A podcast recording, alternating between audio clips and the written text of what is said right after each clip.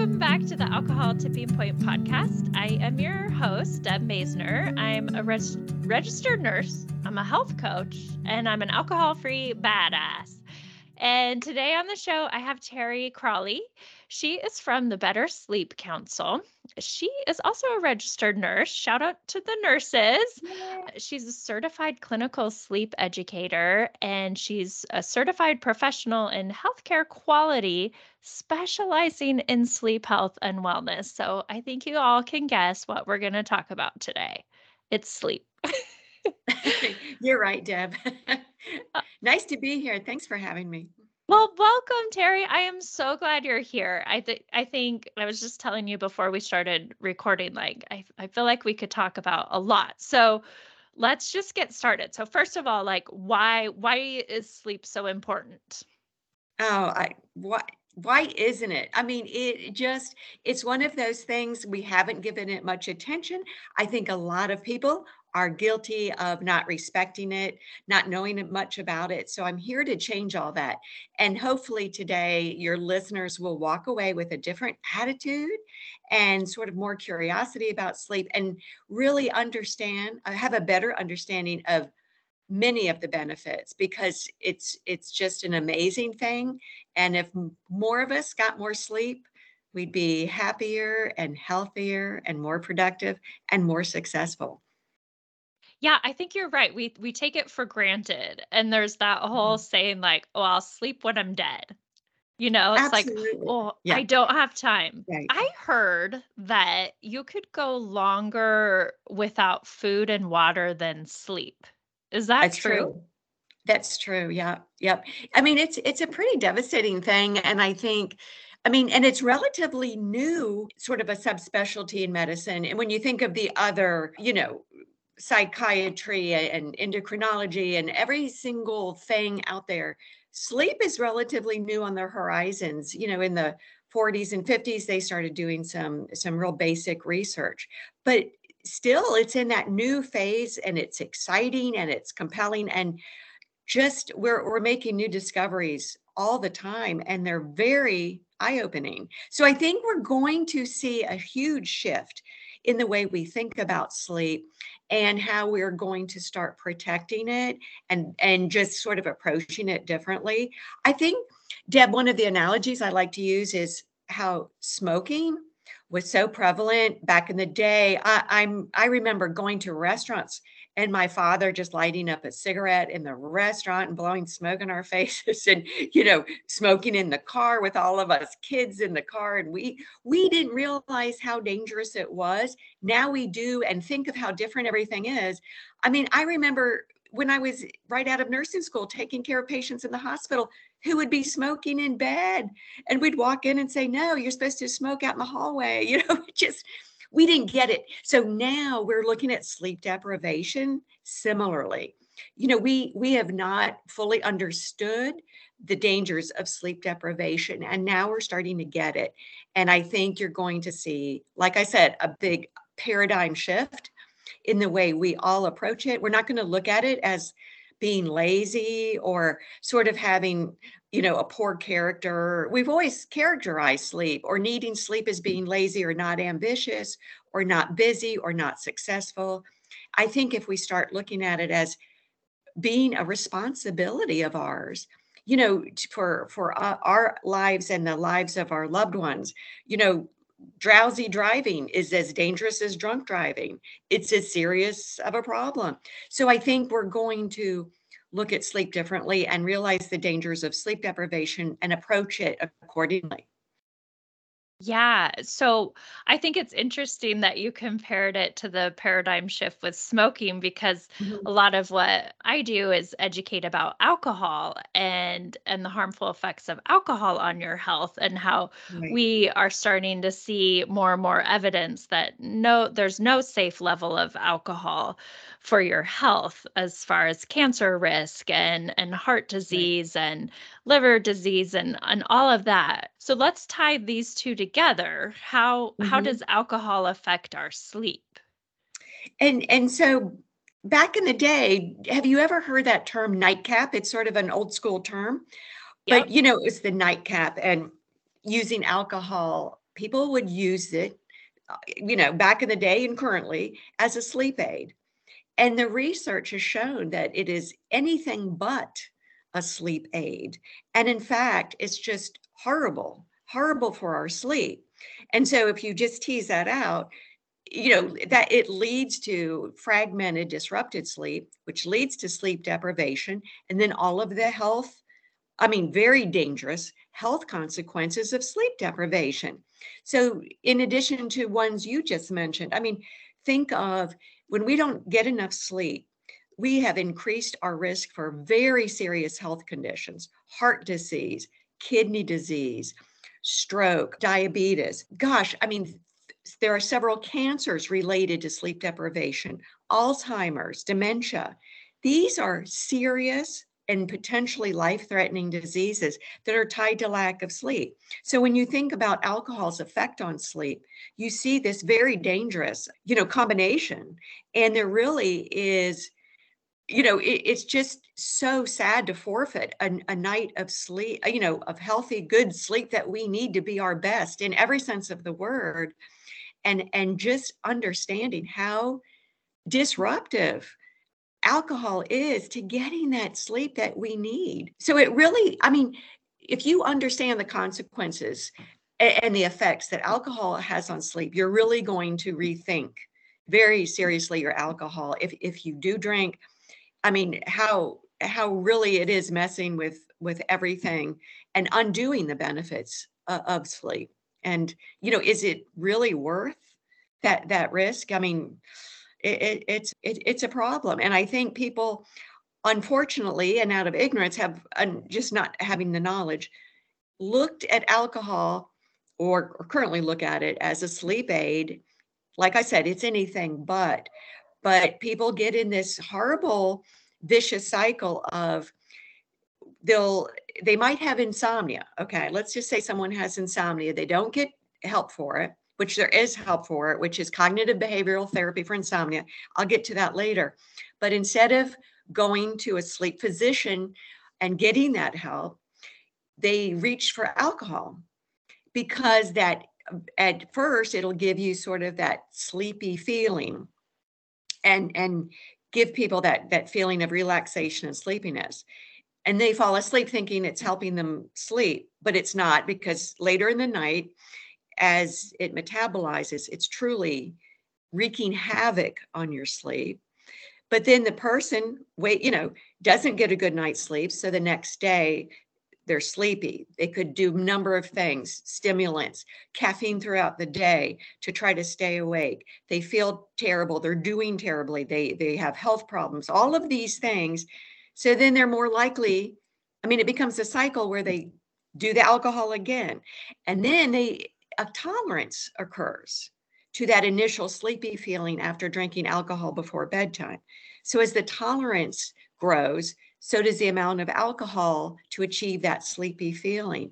And you see already from my description, it, you're you're in a mess, a complete mess.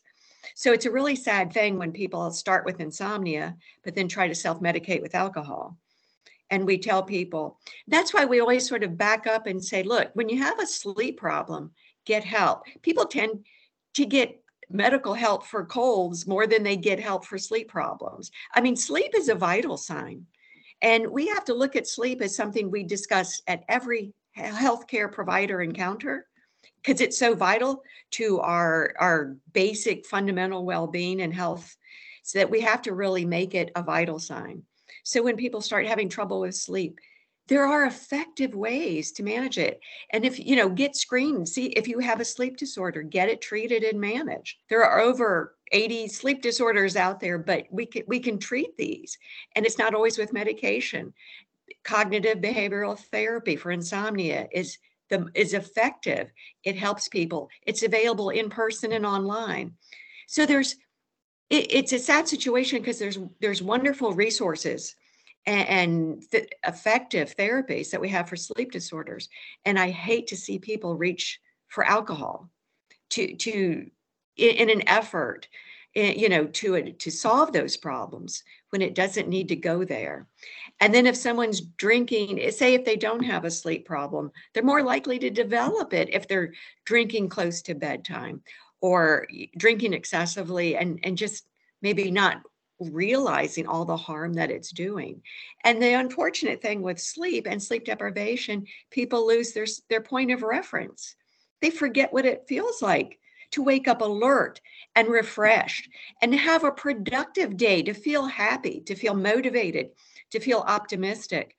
And so when you've got a combination of sleep prob- sleep deprivation and alcohol use, you know, then we get into really, really tricky area of depression and anxiety and suicidal ideation that stem from both. I mean, it can get out of hand rather quickly. So I really caution people to learn about it and to really think carefully about how they approach, you know, what they're doing at night. Can they swap a different behavior out? Are they looking to alcohol to relax to help them sleep? What about, some, you know, swap it out for tea? Do something relaxing at night to help you. Do yoga. I mean, there are all these wonderful things that really do help people fall asleep, relax, fall asleep, and stay asleep that don't involve alcohol at all, or even some medications. I mean, there's some natural ways to do it.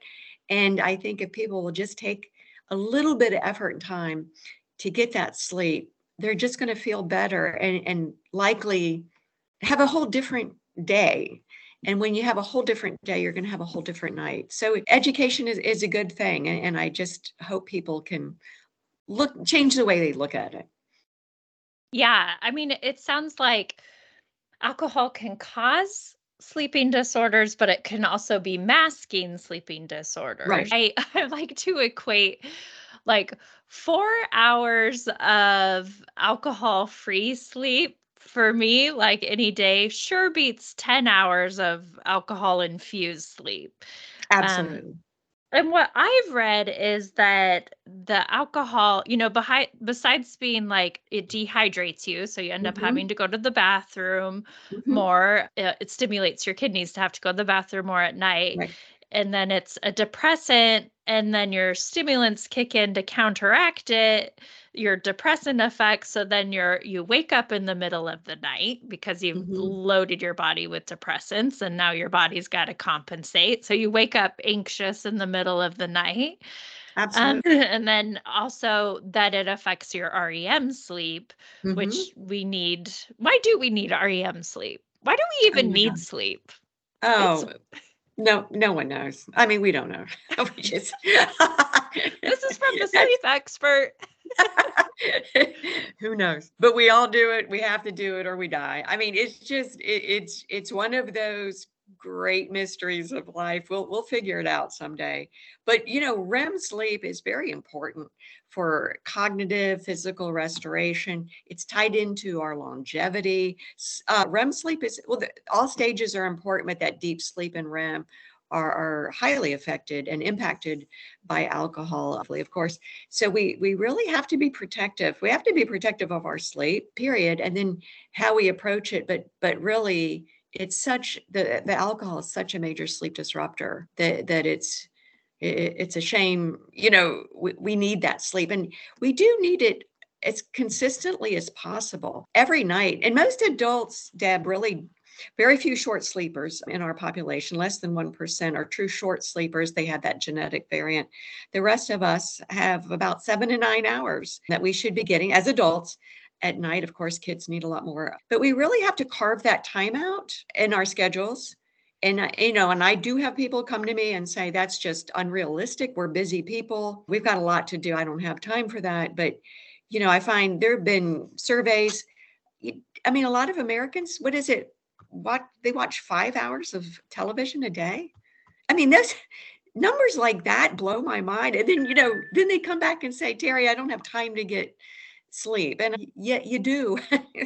you do. You do have time. And, and, we have to, you know, we used to look at sleep as one of the three pillars of health and wellness. We had sleep, diet, and exercise. We really don't look at it in that model anymore we look at it sort of in a, as a triangle, but sleep is the foundation, diet and exercise.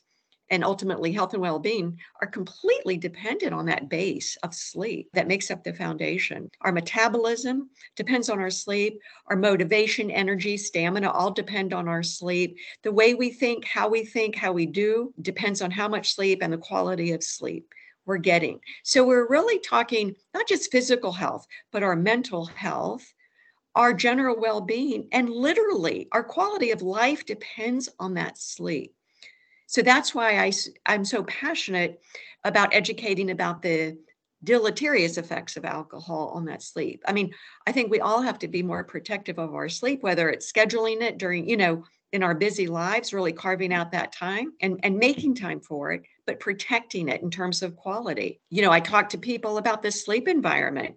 We really need a dark bedroom. What you you know, whether it's blackout shades or wearing a sleep mask, the darker the better. We need a cool environment.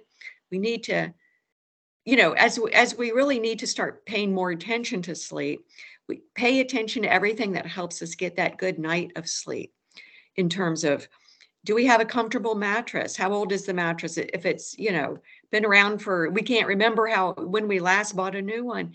Rethink it. There are new technologies out there. There are new materials bedding is our bedding comfortable? What are we wearing to sleep in? You know I, I think we have to you know we've looked at this in terms of diet and exercise but we really in the past haven't sort of put in enough time and attention to sleep quality as we do the foods we're eating you know where they come from are they organic what are the you know all, all of these things the the sodium the the fat content. Let's we look at different aspects of our exercise and activity, but let's as well turn the same attention level of attention to sleep because it has to be about quantity and quality. And then again, we don't want to trade, we don't want to d- take away any sleep hours in, in an attempt to get more waking hours, to get more done. We want, because that's a formula that doesn't work. We get more done and we do it better when we're well rested. And I think that's sort of a hard sell. I, I mm-hmm. feel sometimes, you know, people people still don't want to hear it because if you really drill down, sleep has a negative connotation to a lot of people. Whether, you know, I remember as a teenager being my, I mean, bless his heart, my father would just kind of, you know, yell, get out of bed, get out of bed. You're being lazy, you know, come, time to get up. You know, if you're sleeping past 10 a.m. you're lazy or you're, you know, it just, you're on a path of no ambition or, or something. I'm just trying to think of all the characteristics I hear people describe to me. And we look at it sort of as a luxury, but not as a biological necessity. And again, I think if we sort of change the way we look at sleep, we might change the way we treat our sleep, which will include how we drink or not drink before, what we eat, when we eat. If someone has an alcoholic beverage in the evening, what time do they do that? Having a drink right before bedtime is a whole lot worse. I mean, it's it's worse than having it 4 hours before. Your hydration status, I mean, all of that should be taken into consideration. But I think when people like I said before understand the effects, they might rethink and swap out some of, you know, instead of alcohol, do a tea. I mean, we humans like rituals. I mean, we think of our rhythmicity, that the rhythm of our lives. We like schedules. We talk about bedtime routines for children. They're great for adults too. And I find adults transition better from wake to sleep when they have a nice bedtime routine, a nice, relaxing, repetitive, calming routine. And if it has in the past involved an alcoholic beverage, you know, swap it out. Find something that you find relaxing. Find your favorite tea, but make it sort of a ritual. Make it that me time. That bedtime routine is a perfect time of day for a busy person to have that me time that we all need. That you can really calm, you know, just folk, just calm down, relax, and have a pleasantry and and if if you see the difference i have found when i work with people that have learned to swap out the the nightcap and then they re, they get a new point of reference it may take a few days it may take a few weeks but when they get that new feeling back of alert refreshed, good attitude. You're in a better mood when you're well rested. I mean, it's amazing how people, you know, they feel better, they think better, they're more optimistic, they're they're nicer to their partners, they're nicer to their children, they're nicer to their coworkers. They like their jobs more. Do you know there have been studies we're less ethical when we're sleep deprived? There have been Mm. studies that people show less ethical behavior. They show more aggressive behavior. There's more bullying going on when people are sleep deprived. I mean, think of all these things and how they affect every aspect of our our being. I mean, it's just ama- amazing how pervasive it is and how it really forms us and and really sort of, you know, gives us just a different lease on life when we're well rested. So it, it's something to think about. Yeah, yeah, you've given us a lot to think about and definitely like, okay, we know it's important. Can I ask you some random sleep questions? Fire away. like, yes. Um, okay, what do you think about taking melatonin supplements? This seems to be a big thing lately. Yeah. Well, I always, you know, of course, I've got to do, do that thing where you got to talk to your healthcare provider about any supplements.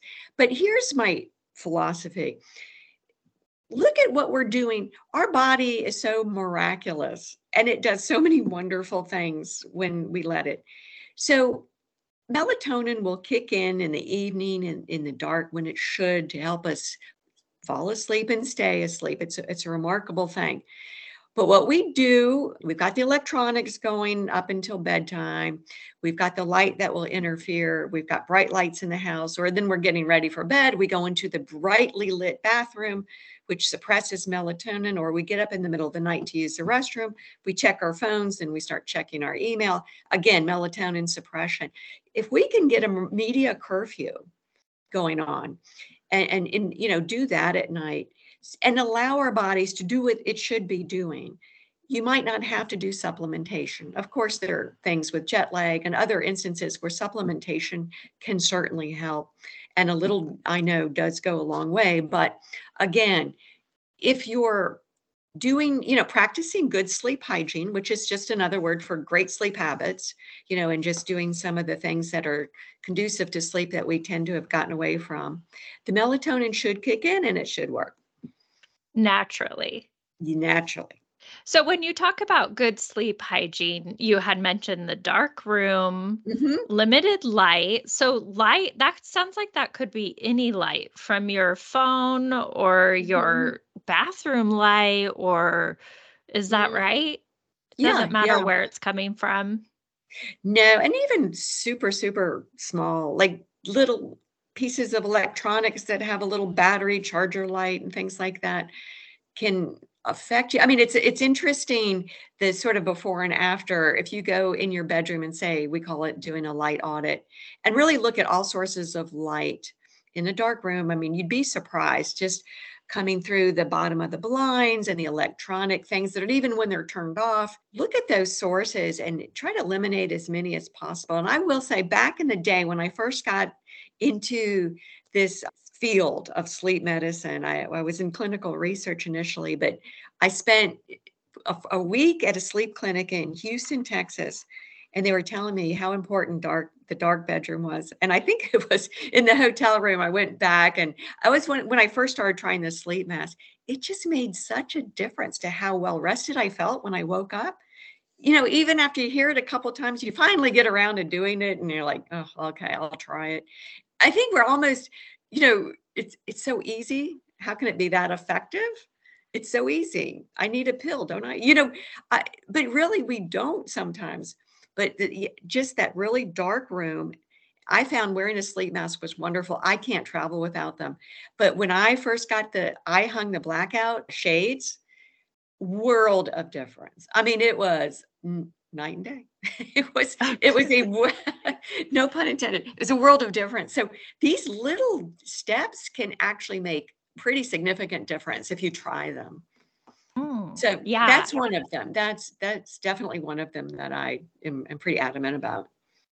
The sleep mask is a good idea. So that's enough to block out the light. For the i mean it depends. Some some hotel rooms i mean it kind of depends but i definitely think dark. And and i know with kids it's hard you know they they so a lot a lot of kids have the fear of the dark. We struggle with that. And if you have a nightlight or and i've talked to adults with the same fears. Amber amber nightlights are better than sort of the bright. They're different wavelengths of the light. Do an amber nightlight if one's needed.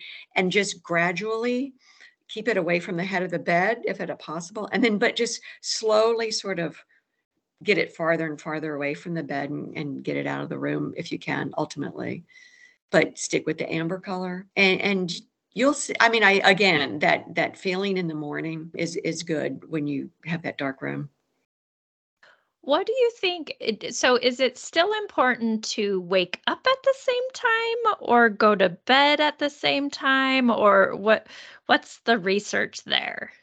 Both. Consistency is really crucial. And and you know, there's I like these things. I like to do them with kids when I, you, know, getting kids to buy into the whole sleep thing and bedtime thing is a tall order, but it is with a lot of adults too. But there's something online. There are a couple different ones called bedtime calculators.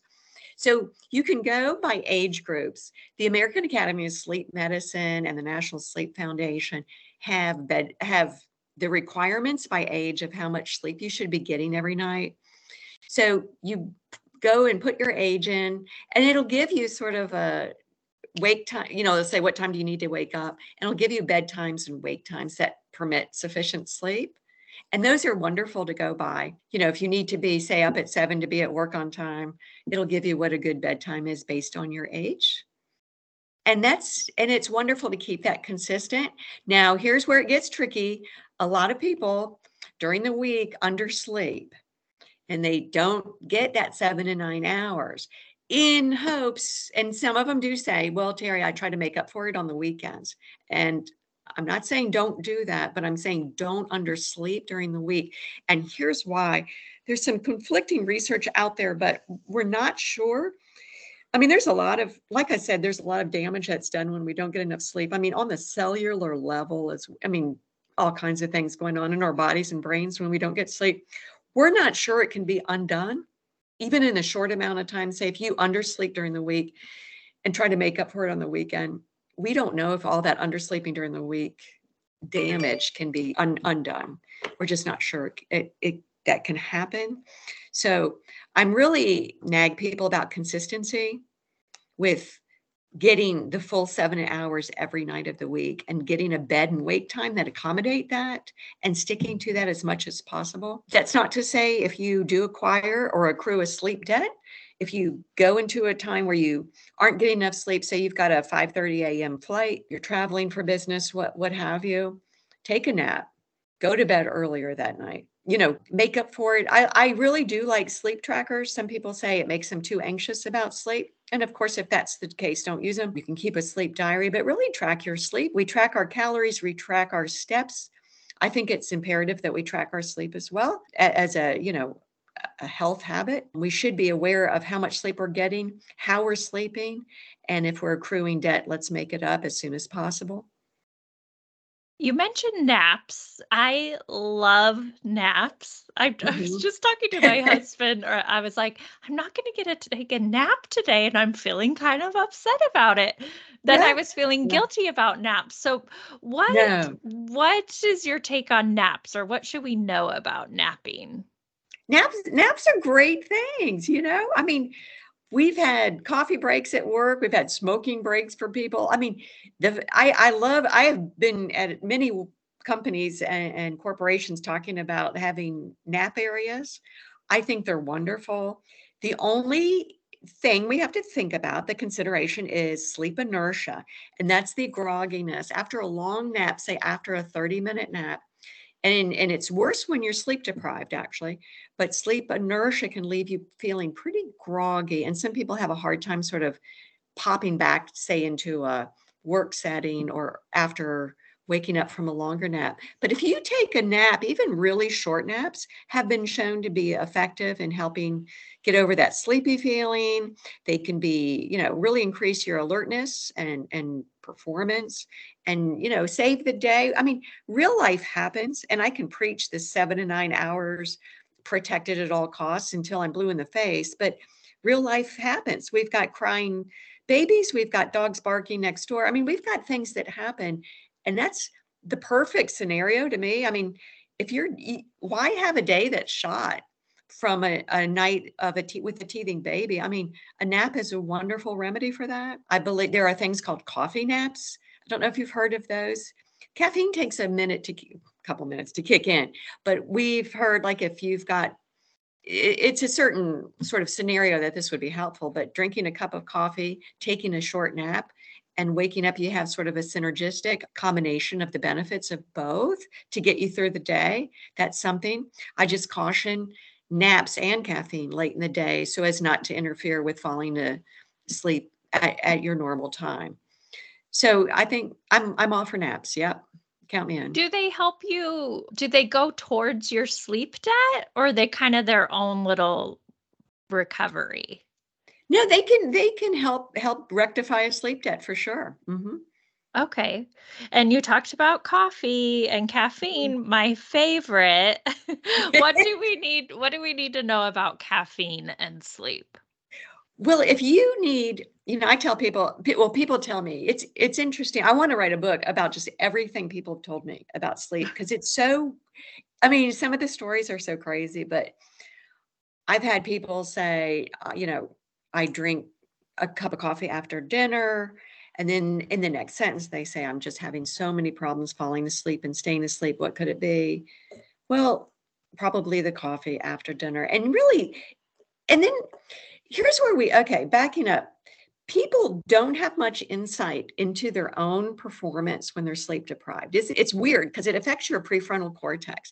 So I'll, I'll talk to people about being sleep deprived and they say, Oh, I'm not sleep deprived because I don't feel sleepy. That's what they equate it with. And that's the only context they can sort of gauge sleep deprivation is feeling sleepy.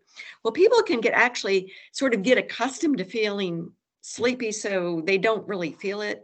But that doesn't mean they're accustomed to sleep deprivation or they haven't learned to power through it. They've just lost their point of reference. It's still doing damage to their mind and bodies. It's still just doing all the bad stuff I've talked about. They're just not feeling sleepy, so they don't think they're sleep deprived. But these people will say, I'm not sleep deprived, but they're drinking coffee all day long to stay alert. That's a sign. That's a sign they're sleep deprived. I have people that are just irritable. I had a patient once, we we treated her very successfully for sleep apnea. And she was given CPAP and I remember when she came in for a follow up appointment, her husband said to me, Thank you for giving me my wife back.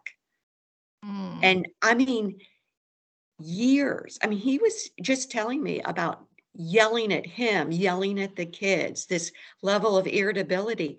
He didn't, at no point did anyone in that family make a connection that it had to do with her, her horrendous sleep apnea until she fell asleep behind the wheel. See, you know, and it can start off subtle, but these behavioral, you know, issues and how they treat people and behave and and short-tempered and frustrated and changing do- jobs frequently, not liking their job. I mean, think of all of these things. Who stops and says, well, maybe this has to do with my sleep? Very few people do.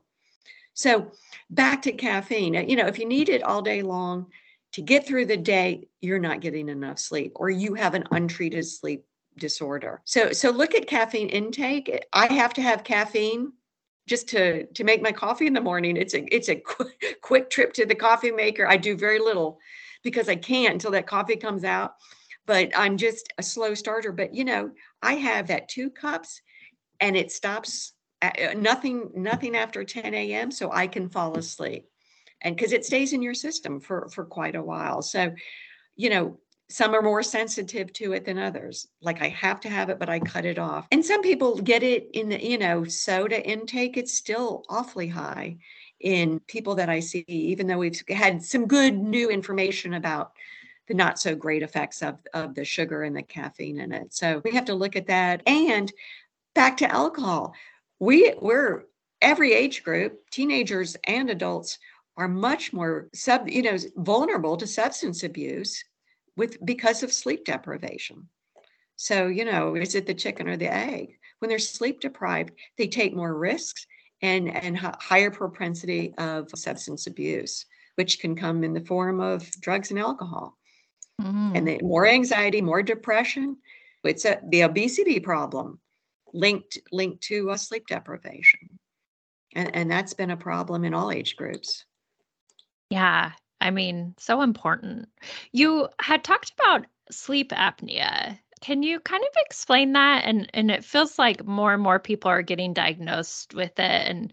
Enjoying their CPAP machines more. I remember mm-hmm. Amy Poehler brought her CPAP machine on like one of her sets and was just like, I'm so glad I have this. Yes. You know, and, and we kind of think of it as, I mean, it was so good that she did that because she's. Yeah a younger, smaller woman, we kind of have yes. these preconceptions about it. But what do we need to know about sleep apnea?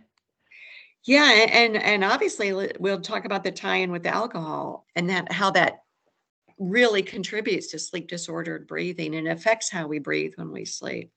But sleep apnea is is probably more common than we think. Typically, it's more prevalent in men, it's more prevalent in obese, heavier set men. But the problem is, you know, of course, obesity occurs when we don't get enough sleep. We don't get enough sleep when we have an undiagnosed, untreated sleep disorder like sleep apnea. So that all happens. And then the older we get, these muscle, well, first of all, adipose tissue tends to accrue in the neck region. And that's what will affect our breathing when we sleep. Typically male dominant thing, but in after menopause, we'll see the prevalence in women increases because of just the laxity that occurs in these muscles. So we see more of it in women after menopause, and they don't necessarily, it's not necessarily a body type thing. We can see some very thin, tiny women that have it too. All of that plays a part, but we have to take snoring very seriously we have to take daytime sleepiness very seriously. When you if you have a bed partner that gasps, chokes, has trouble sleeping, like, you know, making those noises, get them screened. I mean, they're they're at-home tests that can screen for it. Talk to your primary care healthcare provider, whoever you see, because we can't ignore that. Sleep apnea and the, and the resulting subsequent sleep deprivation again is very dangerous and can lead to some very dangerous health conditions as well as accidents, injuries, on the job injuries. And again, the drowsy driving. We have to be real careful. We could go into micro sleeps when we're duly tired. I mean, we we don't have as much control over sleep and sleepiness as we tend to think. We really don't. I mean, we think let's take an instance of of driving I know everyone has felt tired that's listening to this. Everyone's felt mm-hmm. tired when they're driving. And we think if we turn the radio on loud enough, drink something, you know, roll down the window, we'll stay awake and, and be safe. That's not true. What will happen at some point is a micro sleep will occur. And that's when, and I've had people tell me about these. They don't, they'll just be at, they'll see a highway sign and they don't even know how they got there. They have literally gone asleep and you really don't have control over it. So it's definitely out of our control. That's why we spend a lot of time screening truck drivers for sleep apnea, train conductors, anyone in transportation is is often screened regularly for it because it's so dangerous. And it's it's a pretty common thing, but I would take it seriously and of course alcohol just makes it worse if you have it. It can lead to, you know, all that breathing, the breathing issues that occur from the alcohol and the effect on sleep ties right in. Oh, yeah. So tell me what is going on there when you, because a lot of people say, I only snore if I've been drinking, or so what's going on with the alcohol and snoring and breathing and sleeping? Just the, the muscles all relax. People, you know, and you tend to see those people lying on their backs, you know, mouth open, and, and they're just, I mean, that's just how it how it does. And it just, you know, if you have sleep apnea and have that sort of potentiating it and increasing the severity, that's pretty worrisome. And what happens during those periods, your oxygen, you're you're having these oxygen desaturations. And these are very, very hard on your body and your heart and you know it'll lead your body will to go into that fight or flight sort of mode and wake you up you'll get this sudden start and wake up and this is just very hard on your system. I mean very hard and and obviously completely disrupting your sleep and, and just not good for any part of your mind or body. So again that's something to, to pay close attention to. Not not a good thing. Mm. Well, I feel like we've talked about a lot. What do you think we haven't touched on yet when it comes to alcohol and your sleep? Mm. You know, I just think I think that people have to I don't I almost think that people if they sort of change the way they look at sleep, they're going to change they're going to change the habits surrounding sleep. I think they'll be more protective of their sleep. They'll have more respect for sleep. Sleep is a biological necessity. It is, and I talk to people, no one would brag about how little water they drink. You know, let's think about being thirsty as sort of something similar to being sleepy. We don't brag about how little water we drink when we're thirsty. We don't think it's cool not to, you know, I've learned not to drink water. I've learned not to need it. I've learned to power through thirst. I mean, we'd look at that very questioningly and say that's that's not how you do it. But we need to look at sleep in a similar context and say, this is what I need. This is what I need to be healthy. I mean, physically and mentally, this is what I need to be a good parent.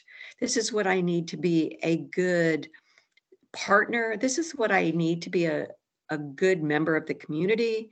This is what I need to be a good, productive member of society. This is what I need to achieve my dreams. This is what I need to have to in order to be the person to help other people to do my job to, to be my best so if i could say one thing i would just implore that people change the way they think about sleep and, and the need for it and flip the script on it and say, you know, I'm going to put this first.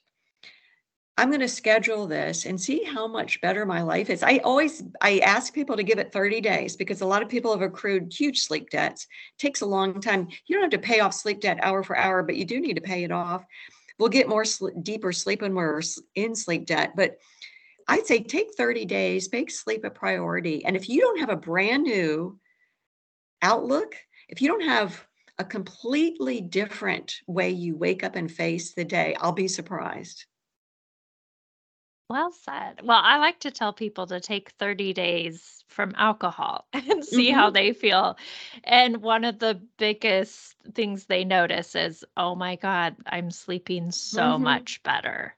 Yeah. Now, it can take some time to get to that. It can be hard sure. to readjust, but then, mm-hmm. you know, we all want to feel better, right? Just mm-hmm. that that's ultimately like you said, we want to be uh, more productive, we want to feel better, have more energy, eh, just have more joy in our lives and we don't You're realize right. that yeah, that's sleep related to sleep. Us, I know it makes us happy. We talk about what what happiness and, and joy and love and all of these wonderful things that that just how can we get there they're not things we buy they're not th- i mean it's so basic but we can wake up feeling so much better than we are and then that just changes everything it, it really does change everything and i say it's it's so important but make sufficient sleep a personal a family, a classroom, and workplace value. A value. Very good. We mm-hmm. talk about living by your values. yeah. That's great.